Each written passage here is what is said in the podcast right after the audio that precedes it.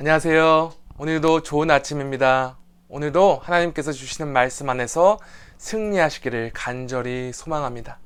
오늘 하나님께서 주신 말씀은 베드로전서 이 장 일 절부터 십 절 말씀인데요. 저는 구 절과 십 절을 읽고 말씀을 전하도록 하겠습니다.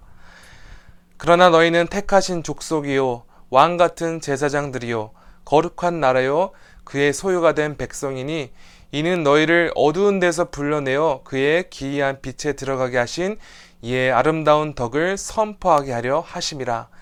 너희가 전에는 백성이 아니더니 이제는 하나님의 백성이요 전에는 긍휼을 얻지 못하였더니 이제는 긍휼을 얻은 자니라. 아멘. 하나님의 말씀입니다. 구약시대에 나오는 제사장은 특별한 사명을 감당하기 위해 하나님의 전적인 선택을 받은 자였습니다. 제사장은 하나님과 이스라엘 백성 사이에서 중보자 역할을 감당하는 자로서 성막 또는 성전에서 하나님께 죄 사함을 위해 희생 제사를 드리는 자였습니다. 중요한 사실은 온 이스라엘 백성을 대표하기 위해서 그는 거룩하신 하나님 앞에 흠이 없고 거룩하고 정결한 모습으로 나아가야 했다는 것입니다.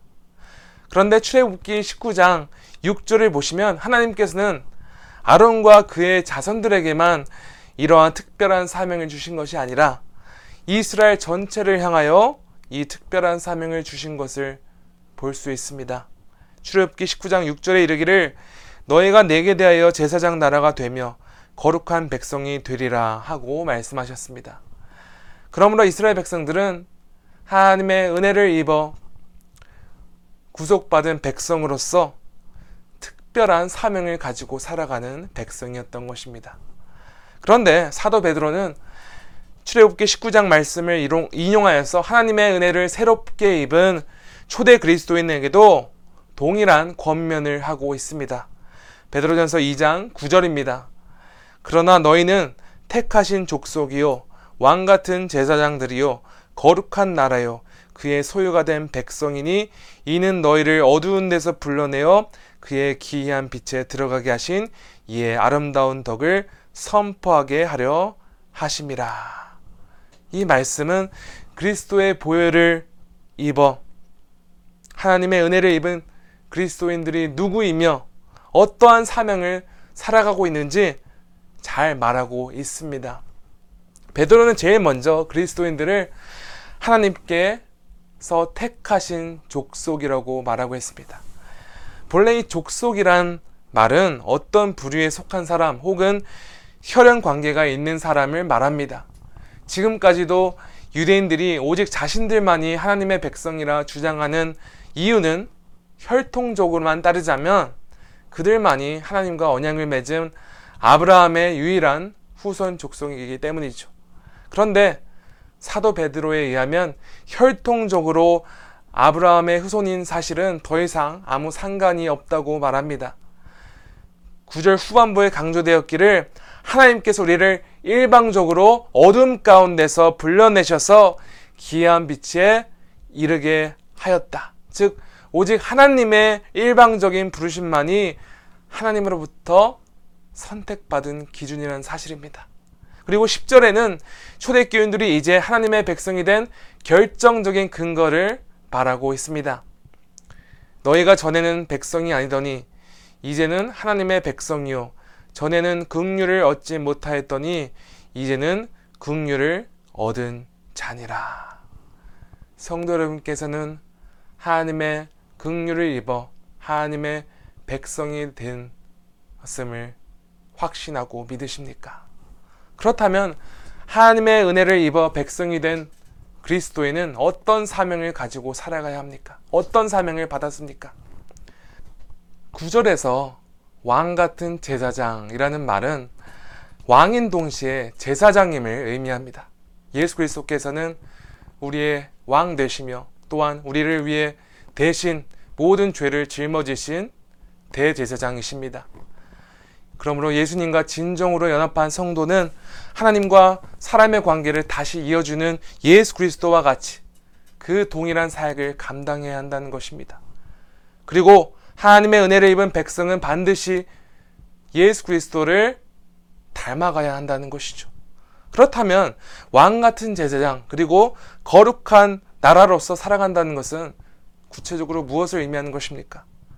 아까 읽은 출애굽기 십구 장 육 절에서 하나님께서는 이스라엘에게 제사장 나라와 거룩한 백성이 되라는 사명을 주셨습니다.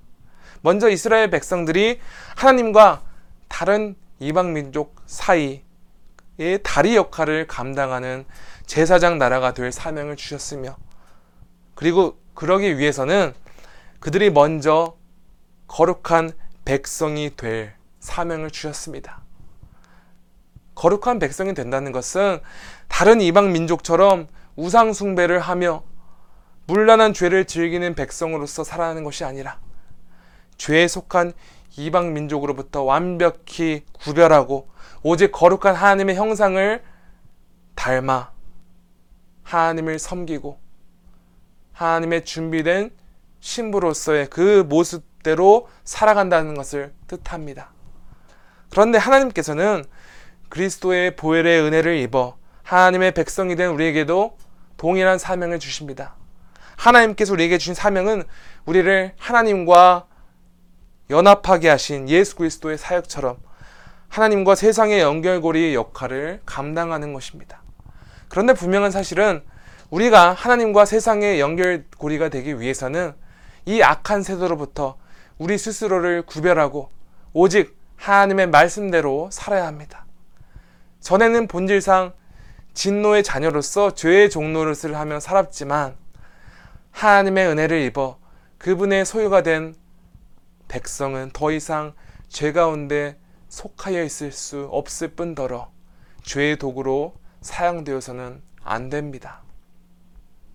그러므로 우리가 반드시 기억해야 하는 사실은 하나님을 열심히 섬기는 것도 중요하지만 동시에 우리가 매일매일 우리 구주 예수 그리스도를 닮아가는 사명이 있어서 충성을 다해야 된다는 사실입니다.